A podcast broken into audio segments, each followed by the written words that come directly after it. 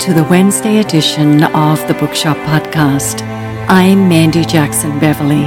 Join me as I speak with authors and other guests who specialize in subjects dear to my heart, the humanities, and our environment. To help the show reach more people, please consider sharing with friends and family and on social media. And remember to subscribe and leave a review wherever you listen to this podcast. You're listening to episode one nineteen. Ruthie Marlenée is a Mexican-American novelist, screenwriter, and poet born and raised in Orange County, California. She earned a writer's certificate in fiction from U C L A and is the author of Isabela's Island, Curse of the Ninth, nominated for a James Kirkwood Literary Prize, and her latest novel, Agave Blues, from which an excerpt, A Good Tabernero Listens, is nominated for the Pushcart Prize. Hi, Ruthie, and welcome to the show. It's lovely to be here. Thank you so much, Mandy, for inviting me. My pleasure.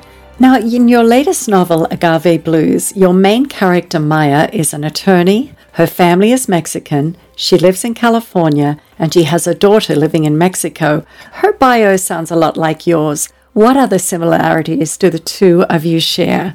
Well, uh, a lot of similarities. She is one hundred percent Mexican, however. I'm half or mixed. And I did work in the legal field for um, probably over thirty years, only as a legal secretary and then a paralegal. So Maya's parents are one hundred percent. They're, they're both from Mexico, whereas my father was not. But I had to make the story that way so that it would be a little bit more believable that Maya's grandfather could possibly be Pancho Villa. And of course, I threw in the magic realism, so anything's possible. Yes, and I think that as writers, there's always a little bit of our personalities or things that have happened to us in our past or locations we've been to hidden in our stories or our characters. Right, and I, I, I sort of want to break away from it, but, you know, it's always write what you know. Yeah, yeah. Truth is stranger than fiction, so why not work with what you've got? In the meanwhile, though, we want to protect our ancestors, our family, the people that we do know. And so I, I that's why I tend to throw in a little bit of magic or some paranormal or something. Otherwise, how would I know these things? Well, I like to think there's a little bit of magic everywhere, so I loved what you did with it.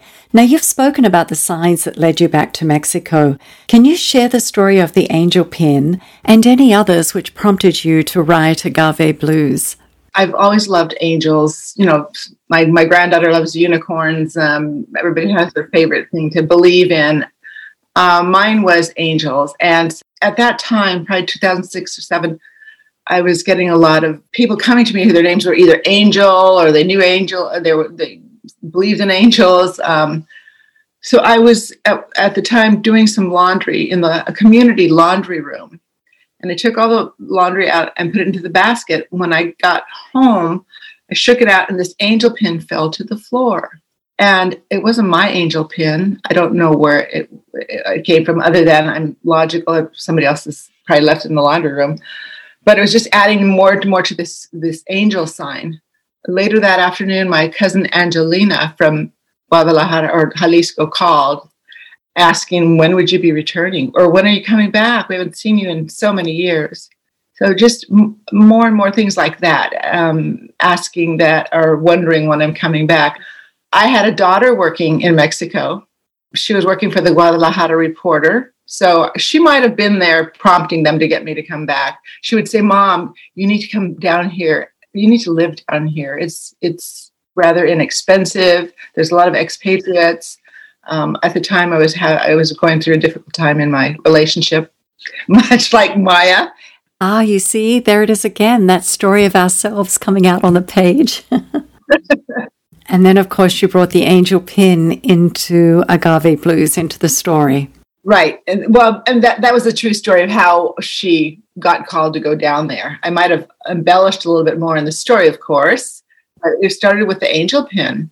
I was speaking to somebody else recently whose story about his family history began with a photo or something, a, a picture that fell to the floor and cracked. And that was his sign to write his story. So there's always something. Yeah, I believe we need to be cognizant of these little signs around us. Well, and that's that's the thing, and the thing in the book too is, and what Maya learns is to be aware of her surroundings, because you you, you ask the universe questions and, and you want answers, and you just expect that they're going to come in a, and you know, in a, a letter. They're all, they're all around. They're in nature. They're in, you know, an angel pen. And there's a scene in the book where Maya's looking at a painting showing her swimming naked next to a turtle. And later when she's snorkeling with her daughter, a turtle appears. Now, the first image mirrors the cover of your book, Isabela's Island, published in two thousand four. What's the connection? Isabela's Island was set in the Cayman Islands. So there's turtles and crocodiles. And um, I had my sister, I asked my sister to do my book cover. And they gave her the props. And I said, I, I would like a turtle. I'm wearing turtle earrings. I had a pet turtle when I was a little girl. It was a, it was, um, I kept it in a little orange plastic pond with plastic green palm tree. And there's just something about turtles, the, the shell, the hard shell to, they have on their exterior to protect their soft insides. So there, I had, I had the little turtle resonated with me, because of that shell and because of that soft underside. And, and I, I kind of relate to that turtle a lot. I love the, the fairy tale of the, the tortoise and the hare. You know, the tortoise wins in the end, just, you know, does what it needs to do one step at a time. Well, I actually have a short story that I'll relate to you about turtles, and it kind of makes your story even deeper to me. After my father died about twenty-eight years ago, I kept dreaming of Aboriginal drawings and paintings of turtles. So I called my mother and I asked her to look up in our books what the turtle means in Aboriginal culture. And she called me back and she said, Mandy, it's the symbol of the circle of life. And during the last time I saw Dad, we talked about this quite a bit. Oh, wow. So as I was reading your book and I connected with the turtle parts of the story, I was wondering if your subconscious was kind of talking to you about the circle of life and guiding you toward this story. I might have been. When I started this book some two thousand seven, I also had another friend from Hawaii, and she was writing about the Onu. Onu, I don't know how you say it in, in Hawaiian, about the turtle. She was living in L A, wanting to return to Hawaii. And we both had these turtle stories. You forget where you get these ideas. And, and your questions prompted me to re- try and remember, because you're not conscious of it at the time, following the, the lead. But I, lo- I love that, that, that turtle story and the coming back. That's what it's all about. Yeah. Now, you've written four books published by different publishers, and the first three offered publishing services similar to self-publishing. What brought on the change to submit to Touchpoint Press? Well, my goal is always to fi- get an agent and, and, you know, find one of those big New York, is it five or down to three? I don't know. It's just not going to, ha- it just hasn't happened. It's not going to happen. So the first publisher, my first publisher died on the eve of my publication. Yes, I read about that. That was so sad. Yeah, well, it was absolutely tragic, but it, I, I I couldn't feel bad for me. I had to feel, I mean, I felt bad for the family. So I just, I had a finished product. The company went bankrupt. So I, I, I went with the next company, which was, is it called Vanity or Self-Publishing? I really, I didn't have to pay anything. As a matter of fact, they paid me a dollar. And the only thing I had to do was get everybody I know to buy my book and pre-order it. So that pays the costs. Uh, that's how they get away with that. And then the next one, they treated me really well. It's a hybrid publisher. You have more control. You have more say in, in your product. So that book came out twenty twenty, Curse of the Ninth, and then the pandemic hit. So everything that I'd worked so hard to market and do the publicity for, I had book signings across the South. Um, got myself into bookstores. I worked really hard doing the publicity and the marketing for myself. They even wanted to publish Agave Blues, but they wanted to see what this, the numbers were going to look like. I mean, got hit by a pandemic. There aren't going to be any numbers. We don't even know. We don't even know what we're doing. Yeah. And, and, and then uh, Touchpoint came along and offered me a contract. And I looked at it all around, and there was no no fees, and um, they were a real traditional royalty-paying publishing house. One thing I do know about this journey that I've been on, uh, my, uh, the, what I've learned with this experience is that you still have to do a lot of the work yourself, the publicity, the marketing, getting out there. Yeah, I think that goes without saying now. Uh, marketing is part of the job description for the author as well as writing. Now, what form of writing came first to you, poetry, screenwriting, or novels? I'd have to say poetry. I, I've had some pub- some poetry published, so I guess we can call me a poet, but I don't I don't believe that's my title. But I started with poetry as a little girl, and it was a way for me to express myself and just go into my room and write down all my melancholy thoughts and feel a little bit better that I'd created something. So I, I remember um, in seventh grade, I was turning in my poetry in the English class, and my teacher, Mister Sparks, asked, "Is everything okay at home?" And from th- then on, I probably didn't write poetry as much, or at least I wasn't turning it in. And then I was escaping into more fairy tale writing. And, but I got back to it probably in my, my late teens. I wrote a lot of poetry. It ended up being very spiritual. And I, every poem that I wrote, I had to make a reference from the Bible, every, the Bible credit for it, because I was going through this other spiritual phase. I couldn't do anything without giving praise. Oh, my gosh, that's funny. And what about the screenwriting? I grew up in L A. I love, love, love movies. And I watch movies and I think, I can do that. I can write that story. Agave Blues is what got me into a master class at U C L A. And um, I learned more about the structure and the, the three acts and the and the inciting inc- inciting incidents and the plots and the beats and all that. And that was fun. That was kind of a mathematical kind of way to do it. It also, though, helped me write novels. So I did a few of those. I did end up working in the movie industry for a couple of years, and I did some um, screenplay work. And did you enjoy the course at U C L A? I enjoyed it immensely. I started uh, probably in ninety-six, and because I had children and things going on in my life, I didn't finish till twenty fifteen with a writer's certificate in fi- fiction. Well, it's great you completed it. And honestly, sometimes life just gets in the way of the things that we want to do, especially when you're a mom and you're raising kids. Now, Agave Blues covers different subjects such as painting, agave farming, cancer treatment, and legal work. Did you research as you wrote or before you began writing? And what topic took up most of your time? So, like that painting where she's looking at it and things start to happen, start unfolding.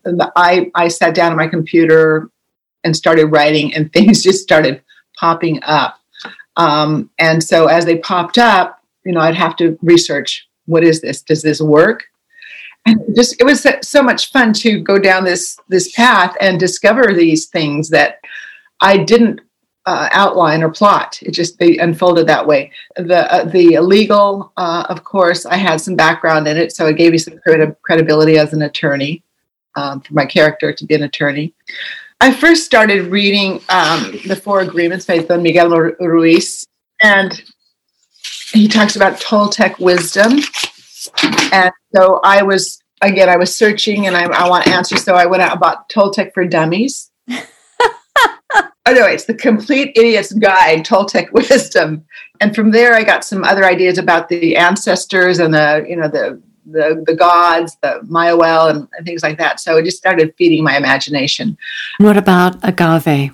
The the region where I'm from, or from my family from, is the tequila country.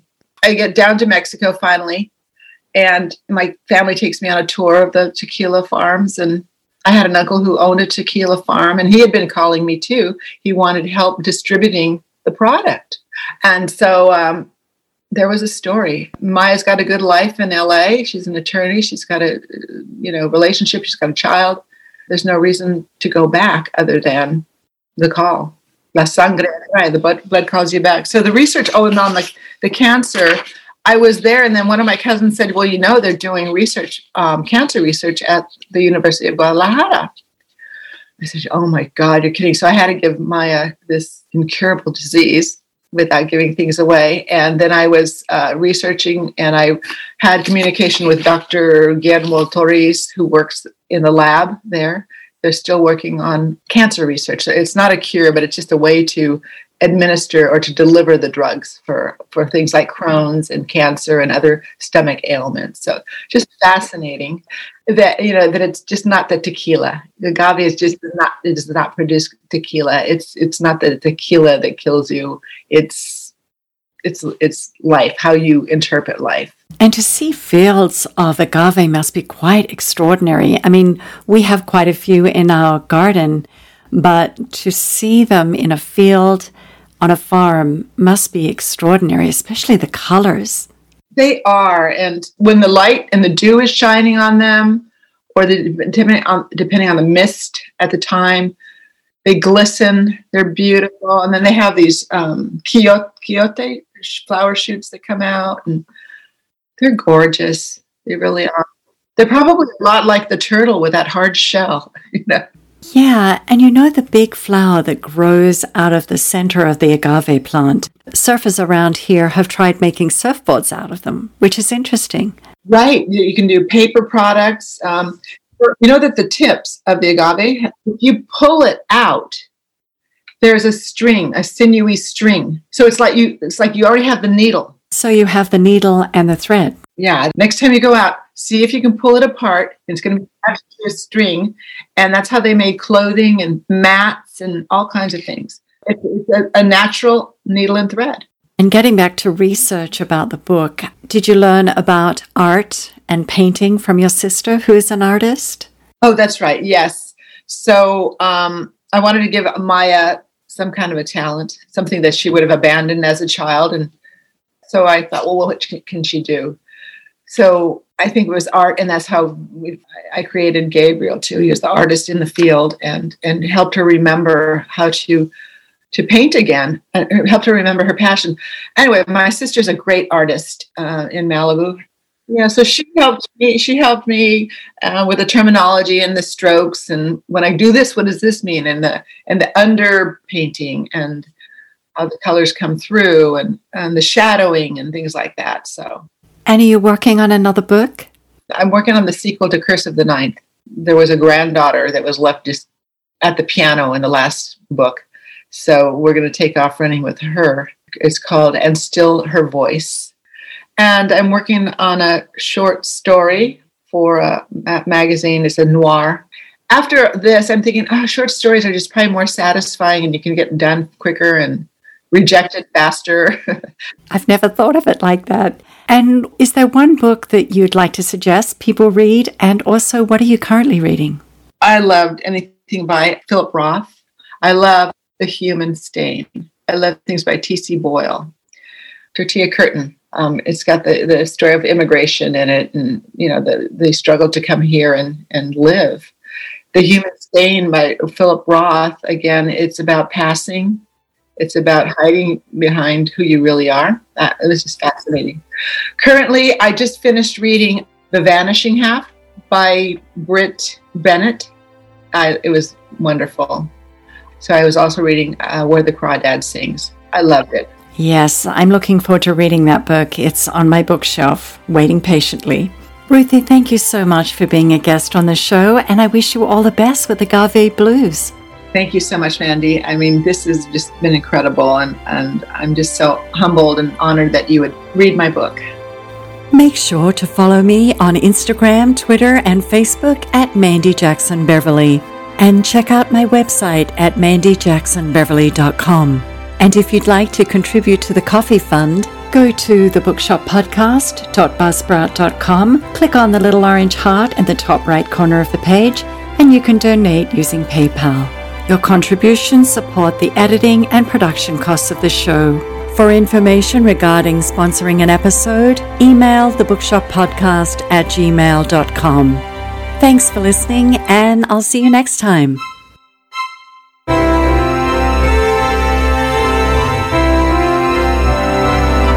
Theme music provided by Brian Beverly.